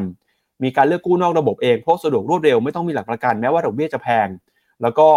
การขอสินเชื่อนะครับในระบบเต็มแล้วทำให้ต้องไปอาศัยกู้หนี้ยืมสินจากนอกระบบครับ อันนี้ก็เป็นความเสี่ยงเรื่องของข้อเท็จจริงการเป็นหนี้ของคนไทยฟังดูแล้วเนี่ยก็ถือว่าน่าเป็นห่วงนะครับกับสถานการณ์หนี้ในบ้านเราตอนนี้ครับพี่แบงค์อืมถ้าจะมีคำแนะนำอะไรที่พอจะบอกเพื่อนๆน้องๆนะที่ตอนนี้เป็นหนี้แล้วเป็นหนี้เขาเรียกว่าเป็นหนี้เพื่อการบริโภคเนี่ย อย่างแรกเลยคืออย่างที่หนึ่งคือ ถ้าคุณเป็นหนี้จากบัตรเครดิต อย่าจ่ายแค่ขั้นต่ำเพราะว่าดอกเบี้ยบัตรเครดิตเนี่ยสูงมาก พยายามจะจ่ายให้ได้มากที่สุดเท่าที่ตัวเองเป็นเป็นเป็นไปได้สองก็คือถ้ามีหนี้อะไรที่สามารถรีไฟแนนซ์ได้รีซะอย่างเช่นบ้านอย่างเงี้ยมันรีไฟแนนซ์ได้ทุก ๆ 3 ปีนะดอกเบี้ยไม่ขึ้นควรทำอย่างที่สามก็คือ ลองพิจารณาต่อรองในการถ้าคุณมีหนี้หลาย ๆ ที่ลองเอาหนี้นั้น consolidate มันเอามารวมกัน เอามารวมกันแล้วต่อรอง กับทางฝั่งสถาบันการเงิน เขาไม่อยากให้คุณเขาเรียกว่าอะไรเขาไม่อยากให้คุณเป็นหนี้แล้วหัวโตสุดท้ายแล้วก็คือเขาไม่ได้อะไรเลย เขายินดีอยู่แล้วที่จะเรียกว่ารีสตั๊กเจอร์มัน ปรับก็ขั้นตอนกระบวนการนี้คือต้องเข้าไปคุยกับธนาคาร ให้กำลังใจและเห็นตัวเลขนี้ก็น่าตกใจจริงๆ แล้วผมคิดว่าตัวเลขนี้แหละก็เป็นเหตุผลหนึ่งที่วันเมื่อวานนี้ใช่ไหมที่ผมเอาตัวหุ้นของพวกกลุ่ม leasing เนี่ยออกมา แล้วก็อาจจะเป็นเหตุผลหนึ่งที่มาแรงเทขายเพราะว่า พอดูภาพรวมแล้ว คนไทยเป็นหนี้เยอะขึ้นจริง แล้วการเป็นอย่างนี้จะเป็นกับดักนะจะทำให้เราเนี่ย แก่ตัวไปนะเกษียณทั้งทีนะแทนที่จะได้ใช้เงินกลายเป็นว่า เราจะมีเงินใช้ไม่ถึงเป้าจากที่เราตั้งไว้ หรืออาจจะแบบว่าเกษียณแล้วยังมีหนี้เกาะตามไปด้วยต้องไปใช้หนี้กันต่อไม่ดีนะ ไม่ดีนะครับครับก็ใครที่กำลังหาข้อมูลตอนนี้นะครับทางแบงก์ชาติเนี่ยก็มีโครงการมหากรรมแก้หนี้นะครับเข้าไปดูได้ที่เว็บไซต์ของธนาคารแห่งประเทศไทย bot.or.th นะครับเข้าไปดูได้นะครับเผื่อท่านจะเห็นทางออกในการแก้ไขปัญหานี้ที่เจออยู่ในตอนนี้นะครับ ก่อนจากกันไปวันนี้ครับอยากชวนคุณผู้ชมนะครับที่อยู่ในเชียงใหม่ฮะฟิโนเมนาจะมีงานสัมมนานะครับในวันเสาร์ที่ 18 ก็คือวันพรุ่งนี้นะครับ งานสัมมนาทั้งวันเลยนะครับที่โรงแรม Canterbury Hills ครับก็ใครที่สนใจจะเป็น financial advisor นะครับเข้าไปดูข้อมูลได้แล้วก็ในช่วงบ่ายเนี่ยจะมีคำแนะนำด้านการลงทุน พี่เจษแล้วก็พี่เมย์ครับตอนนี้ยังพอมีที่นั่งอยู่ ลองติดต่อไปได้นะครับสแกน QR Code ฮะแล้วเดี๋ยววันนี้เราสองคนจากกันไปนะครับด้วยภาพไฮไลท์ของงานสัมมนาที่เราจัดขึ้นมาในช่วงของเดือนที่ผ่านมานะครับก่อนหน้านี้เนี่ยมีที่ขอนแก่นแล้วก็มีที่หัดใหญ่ด้วยนะครับงานสัมมนาของเราจะเจออะไรบ้างนะครับ เดี๋ยวเรามาติดตามกันในช่วงท้ายของรายการวันนี้ ส่วนวันนี้นะครับเราสองคนและทีมงานลาไปก่อนนะครับ วันจันทร์กลับมาเจอกันใหม่วันนี้สวัสดีครับ สวัสดีครับ ในโลกของการลงทุนทุกคนเปรียบเสมือนนักเดินทาง คุณล่ะเป็นนักเดินทางสายไหน การลงทุนทุกรูปแบบเคยลองมาหมดแล้ว ทั้งกองทุนหุ้นพอร์ต แต่ก็ยังมองหาโอกาสใหม่ๆ เพื่อผลตอบแทนที่ดีขึ้น แต่ไม่รู้จะไปทางไหน ให้ FINNOMENA Exclusive บริการที่ปรึกษาการเงินส่วนตัว ที่พร้อมช่วยให้นักลงทุนทุกคนไปถึงเป้าหมายการลงทุน สนใจสมัครที่ f i n o m e f i n o m i n a e x c l u s i v e หรือ line at f i n o m i n a p o r t คำเตือนผู้ลงทุนควรทำความเข้าใจลักษณะสินค้าเงื่อนไขผลตอบแทนและความเสี่ยงก่อนตัดสินใจลงทุน